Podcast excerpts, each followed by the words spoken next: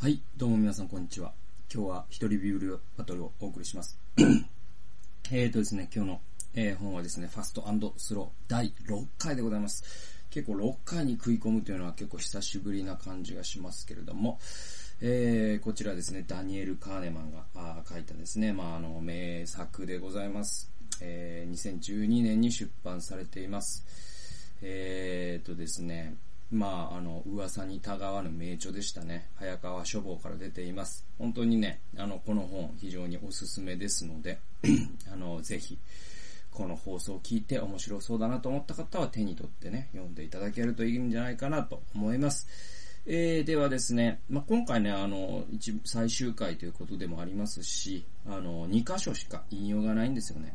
えー、なんで、まあ、丁寧にというか、説明しつつ、何かこうね、コメントを加えながら、まあ、短めに終わるかもしれませんけれども、よろしくお願いいたします。で、前回あの、記憶する事故と経験する事故が違うよって話しましたね。で、それはあの、ピピークエンドの法則とかっていうのがあって、で、それはその苦痛とか、その、病院で、その検査をするときの苦痛の量っていうのは、その、あんまり実は、苦痛って結局その苦痛の強さかける時間で表されると思うんですよ。それはね、あくまで経験する事故が、あ経験する苦痛の量であって、記憶する事故にとってはその面積ってあんま関係なくて、あの、一番最後に、えっ、とですね、あ、一番辛かった瞬間のピークと、そしてエンド。つまり、一番最後、その、その検査なり治療なりの最後の最後に感じた苦痛の強さ、あるいは快適さ。これの平均値を人間はなぜか取るんですって。これが、だから記憶する事故と経験する事故の食い違いっていうことがあるんですね。で、えーっと、231ページ行きましょうか。えーと、もう一つの思考実験では、これもね、記憶する事故と、えー経験する事故なんですけど、もう一つの思考実験では、麻酔の効かない苦痛に満ちた手術を受けると想像する。あなたは手術中に泣き叫び、やめてくれと医師に懇願するだろう。と、事前に言われる。はい。ただし、手術が終わったら手術中の記憶を消す薬を飲んでいいので、嫌な思い出は完全に消し去ることができる。あなたはこれについてどう感じるだろうか？私の非公式の調査によると、ほとんどの人は経験する事故が感じる苦痛に無関心だった。はい。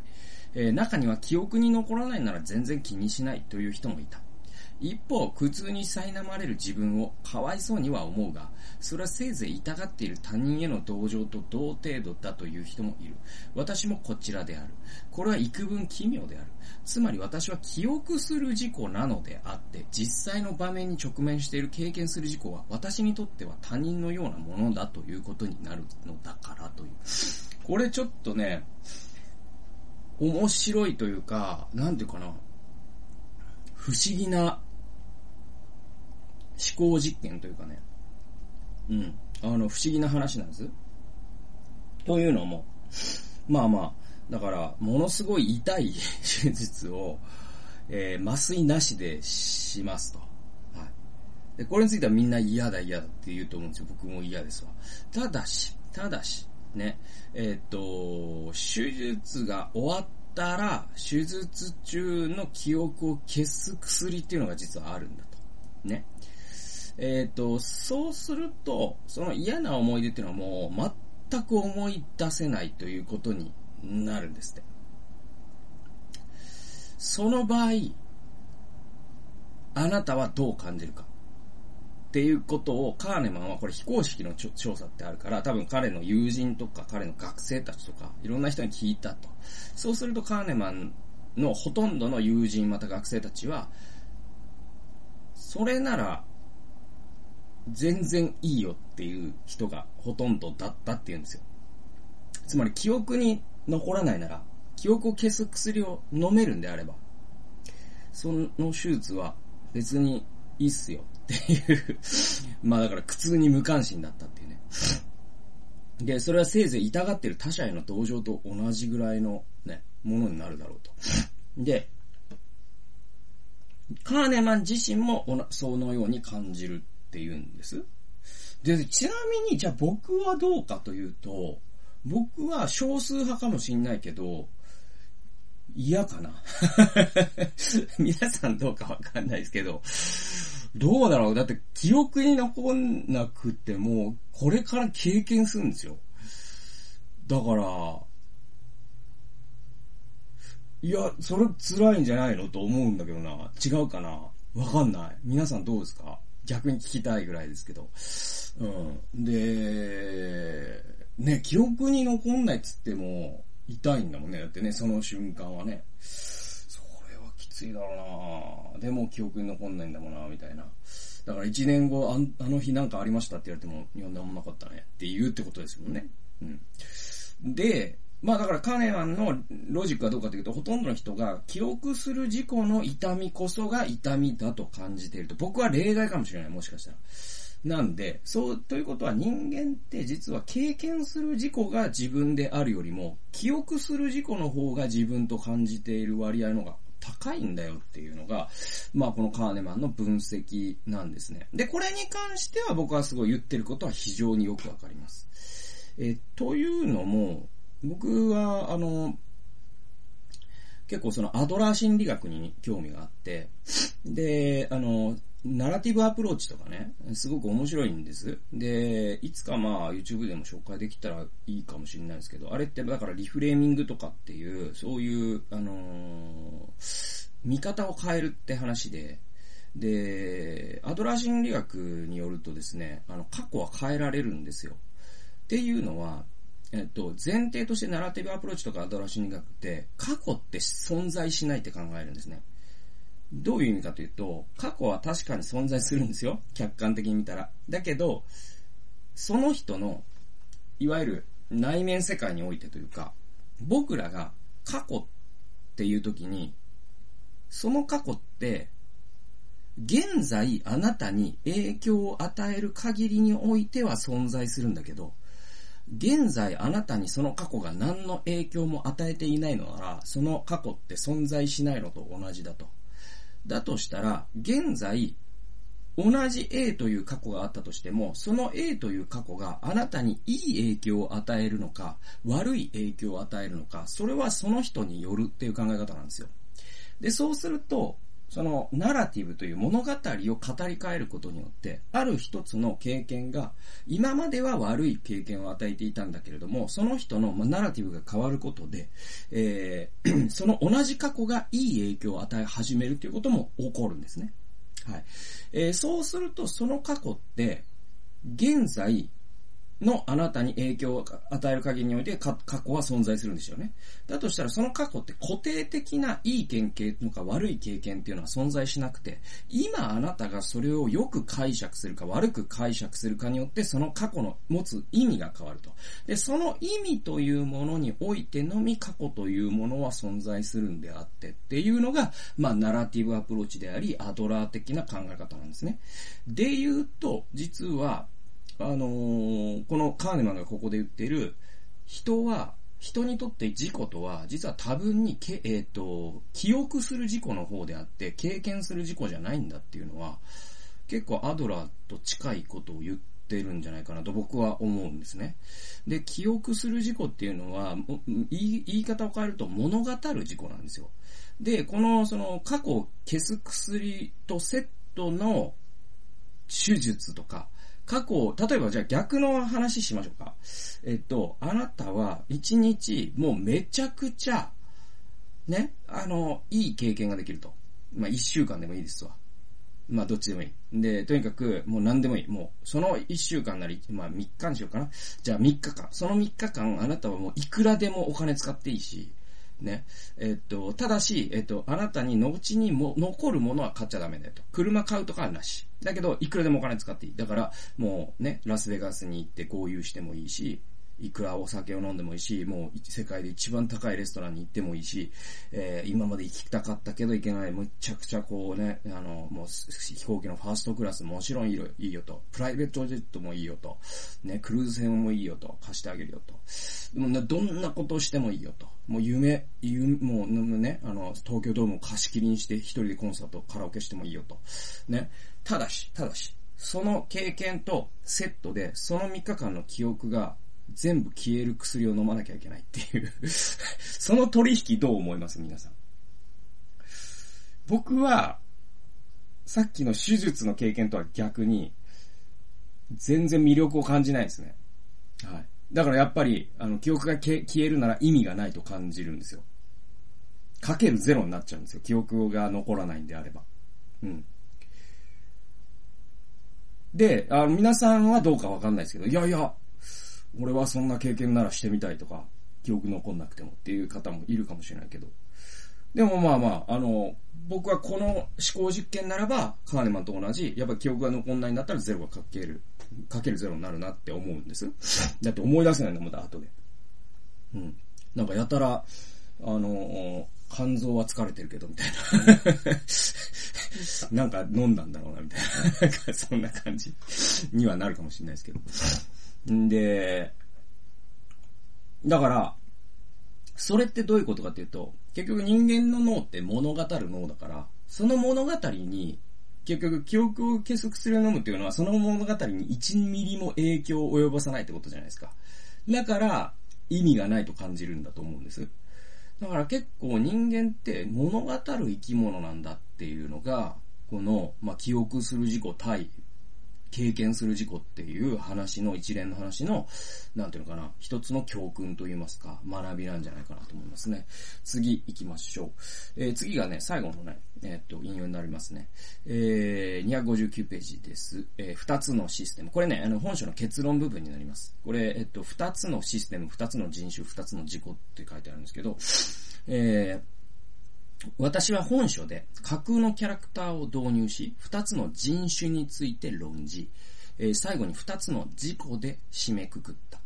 はい。二つのキャラクターとは、早い思考をする直感的なシステム1と、遅い思考をする熟考型のシステム2である。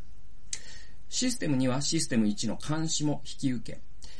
限られたリソースの中でできる限りの制御を行う。二つの人種とは、理論の世界に住む架空の人種エコンと現実の世界で行動するヒューマンである。二つの自己とは、現実を生きる、経験する自己と、きえー、記録を取り、選択をする、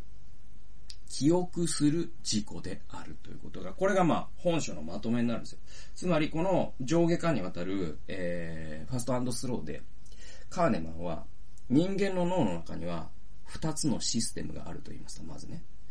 え、それは早いシステムと遅いシステム。まあ、これが本書のタイトルになってるんですけど、早いシステムはシステム1、遅いシステムはシステム2。そして人間の脳の、まあ、いわゆるこう進化、あ生物学と言われる分野で言えば、えー、早いシステムの方は古い脳なんですね。遅いシステムは新しい脳。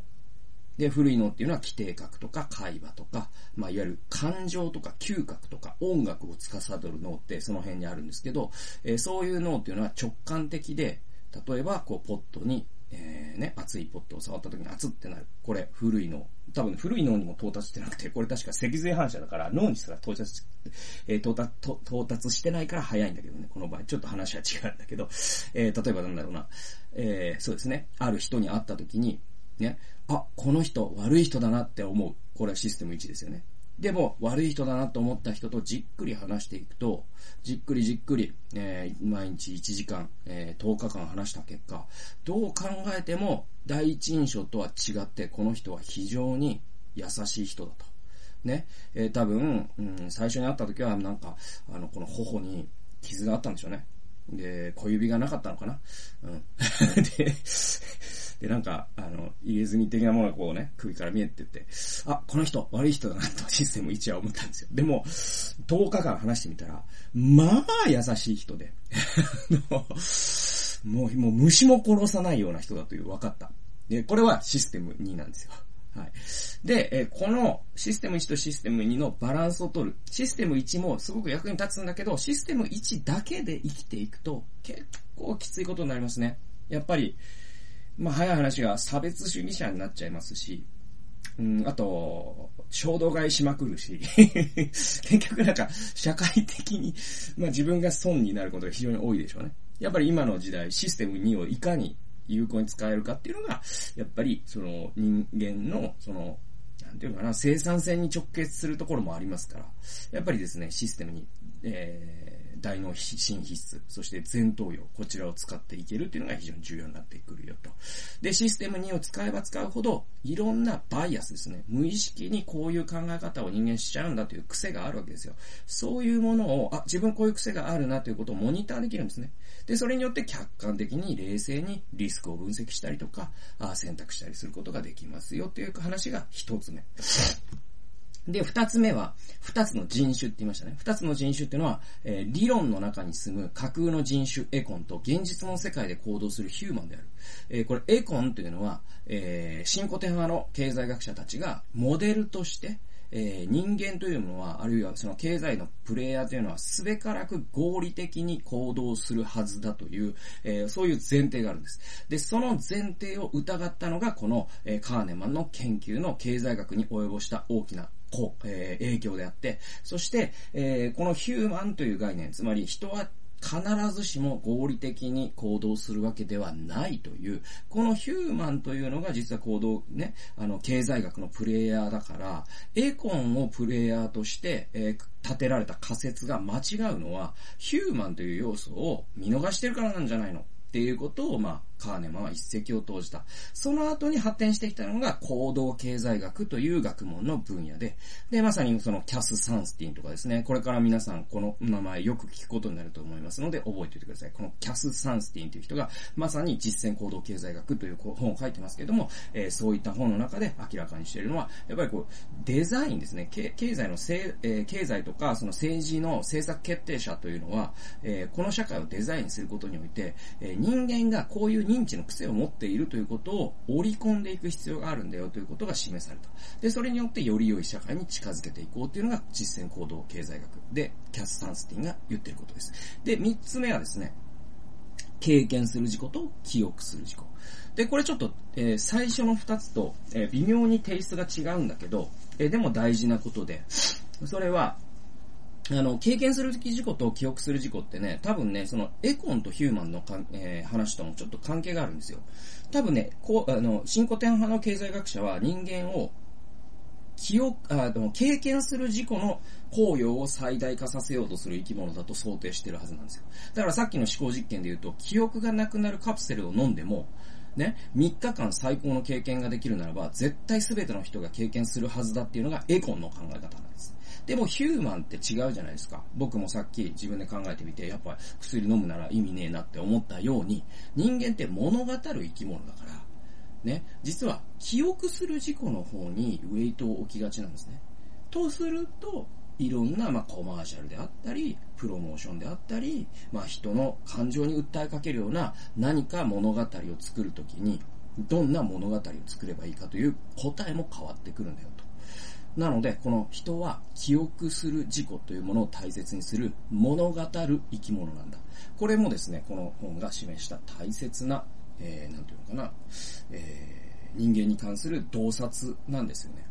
ということで、まあですね、このファストスローという本は、あことほどさように、まあ6回にわたって説明してきたように、えー、本当にあのただ経済だけの本でもなく、ただ心理学だけの本でもなく、本当こう人間とは何かというかですね、人間の本質に迫るようなですね、結構ね、あの見た目より全然深い本なんで、えー、非常に僕はこの本おすすめでございます。で、こういった、まあ、あのなんだろうな、この本を起点に、その後の結構ね、潮目が変わっていくみたいな本って時々あるんですね。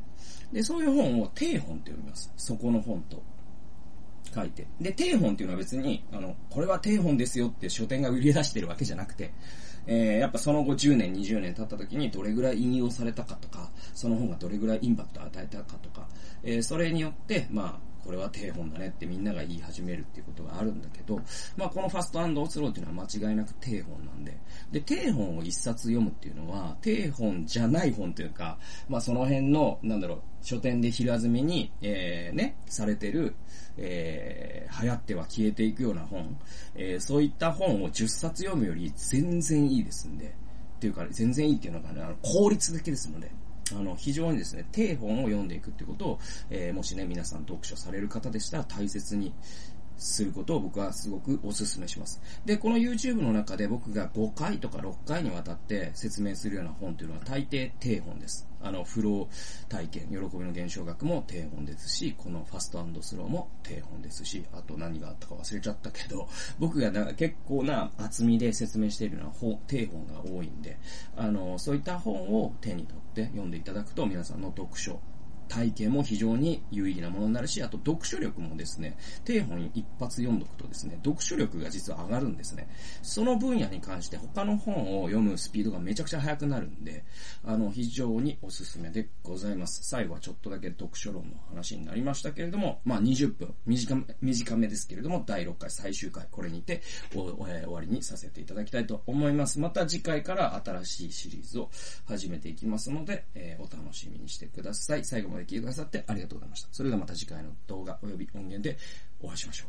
さようなら。